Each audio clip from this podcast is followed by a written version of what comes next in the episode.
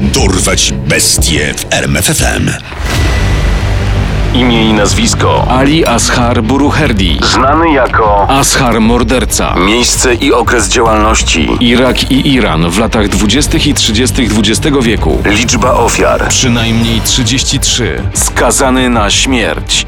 Dorwać bestie w RMFFM. Historia Aliego Ashara Buruherdiego zaczyna się jak jedna z baśni z Księgi Tysiąca i Jednej Nocy. Jednak szybko skręca w rejony znacznie bardziej przerażające niż nawet najmroczniejsze opowieści Szeherezady. Dziadek bohatera tej historii był XIX-wiecznym perskim rozbójnikiem, grasującym w pobliżu miast Borudżert, Arak i Malajer.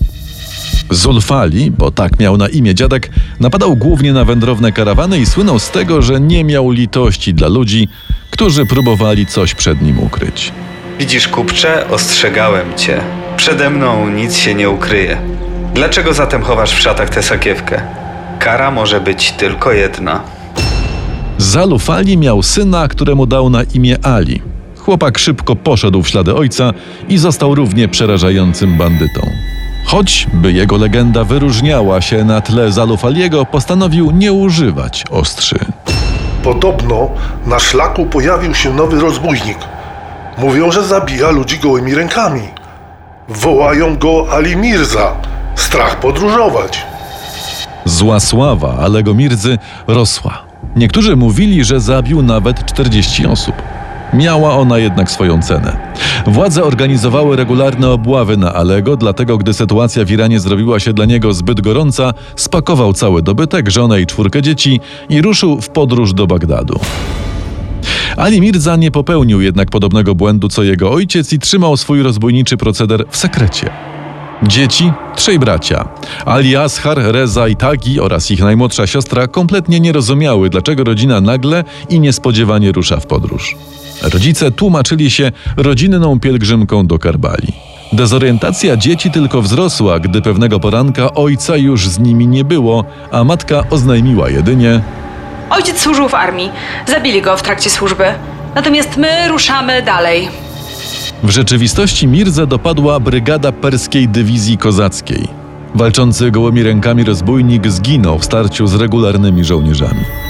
Dał jednak rodzinie szansę na dalszą ucieczkę. Po dotarciu do Iraku matka poinformowała dzieci, że zamieszkają na dłużej w Bagdadzie. W Nowym Mieście, bez Alego Mircy i pieniędzy z jego rozbojów, rodzina szybko zaczęła popadać w biedę. Dzieci szybko musiały zacząć na siebie zarabiać, trudniły się więc drobnymi kradzieżami i łapały dorywcze prace. Ali Ashar szybko zauważył, że sprzedawanie słodyczy i innych przysmaków nie dość, że przynosi mu łatwy zysk, to jeszcze zwiększa jego popularność wśród rówieśników. Odkrył także, że niektóre dzieciaki za słodycze czy ich obietnice są w stanie zrobić znacznie więcej niż tylko zapłacić. Masz ochotę na coś słodkiego, ale nie masz pieniędzy. Nie masz się. Znajdziemy jakieś rozwiązanie. Spotkajmy się za godzinę w tamtym zaułku. Zaczęło się od drobnego podglądactwa, ale Ashar miał apetyt na więcej, a jego żądania wobec kolegów, którym proponował darmowe słodycze, były coraz śmielsze. Z czasem zaczęły eskalować do regularnych gwałtów, a o młodym sprzedawcy słodyczy po całym Bagdadzie krążyły niepochlebne plotki. O poczynaniach Alego zrobiło się tak głośno, że gdy miał 14 lat, po raz pierwszy został aresztowany i oskarżony o molestowanie dzieci. Sąd uznaje oskarżonego winnym. Jednak oskarżony ze względu na okoliczności łagodzące nie będzie odbywać swojej kary w areszcie. Na podjęcie takiej decyzji wpłynęły dwa fakty: niski wiek sprawcy i zgoda rodziców jego ofiar. Dzięki takiemu wyrokowi Ali Ashar myślał, że jest bezkarny. Szybko powrócił do handlu słodkimi przekąskami, a po krótkiej przerwie także do swojego mniej legalnego procederu. Niedługo później Ashar znowu znalazł się pod obserwacją policji. Dzieciaki w mieście znowu skarżą się rodzicom, że ktoś namawia je do rozbieranek. Trzeba bliżej przyjrzeć się temu gościowi, którego wypuściliśmy. Podejrzenia szybko się potwierdziły i Ali Ashar ponownie stanął przed sądem za wykorzystanie seksualne kolejnych pięciorga dzieci. Tym razem wymiar sprawiedliwości nie był tak łaskawy jak za pierwszym razem. Ashar usłyszał wyrok dziewięciu lat pozbawienia wolności. Przestępca odsiedział całą karę i opuścił mury więzienne jako 27-latek. Jednak przed zwolnieniem z aresztu usłyszał przestrogę od więziennych strażników. Słuchaj, Asgar. Jeśli cię złapią i skażą trzeci raz za to samo, to już my o to zadbamy, żebyś nigdy stąd nie wyszedł. Zrozumiałeś, śmieciu? Ali Ashar na swój sposób przyswoił przestrogę. Co więcej, zauważył, że jest stale obserwowany przez policjantów. Późniejszych zeznaniach tak wspominał ten czas. Każdej nocy policjanci przychodzili do mojego domu, żeby mnie sprawdzać. Zdecydowałem więc, że jedynym wyjściem będzie mordowanie każdego zgwałconego dzieciaka. Zabiłem no pewnie 25 chłopaków. Większość z nich utopiłem. Niektórzy się opierali, ale nie mogłem pozwolić sobie na zostawianie śladów. Ostatnie z morderstw popełnionych na terenie Iraku było nieco inne. Po odciągnięciu kilkunastoletniego chłopaka w ustronne miejsce, Ashar zgwałcił ofiarę, a następnie zastrzelił. Strzał usłyszało inne dziecko i gdy zobaczyło Alego nad zwłokami, natychmiast pobiegło po policjantów. I mówisz, mały, że widziałeś, jak sprzedawca orzechów zastrzelił gołego chłopaka? Pokaż nam ten zaułek. Ali miał jednak wystarczająco dużo szczęścia, by wymknąć się z miasta. Stwierdził, że w Iraku nie będzie już bezpieczny, dlatego uciekł do Iranu. Nie powrócił jednak do rodzinnego Borudżerdu.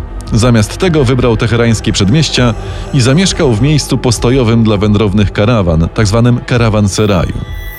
Organizował tam zajęcia gimnastyczne dla dzieci, dzięki czemu cały czas miał stały kontakt z potencjalnymi ofiarami. W tamtym okresie zabił około ośmiu osób, ciała ukrywając w piecach, akweduktach i w studniach.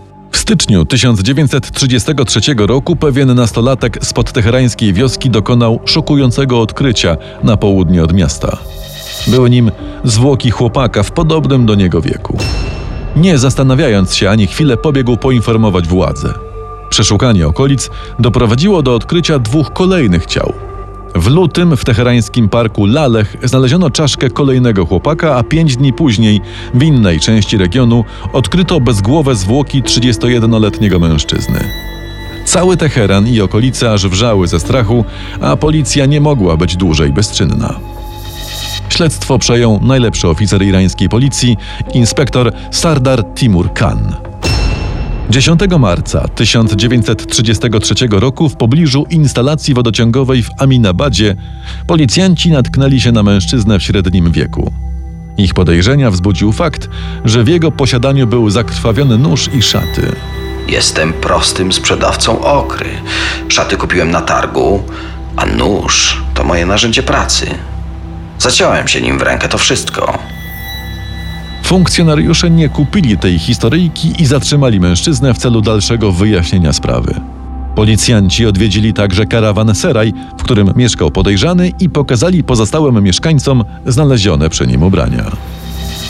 Widziałem te ubrania. Ali Asgar przyprowadził ze sobą chłopaka, który miał je na sobie. Podobno to był jego młodszy brat. Takich braci zresztą było kilku. Po tych zeznaniach stało się pewne, że Ali Ashar ma podejrzane kontakty z młodymi chłopakami, którzy potem znikają. Inspektor Sardar Timur Khan zdecydował, że w przesłuchaniach trzeba odrobinę przycisnąć Alego. Niedługo później morderca przyznał się do winy. Te ubrania, które przy mnie znaleźliście, należały do chłopaka, który dla mnie pracował, ale uciekł. Odnalazłem go, zgwałciłem i zamordowałem. W dalszych zeznaniach Ashar wyznał, że zabił ośmiu młodych chłopaków na terytorium Iranu i 25 w Iraku.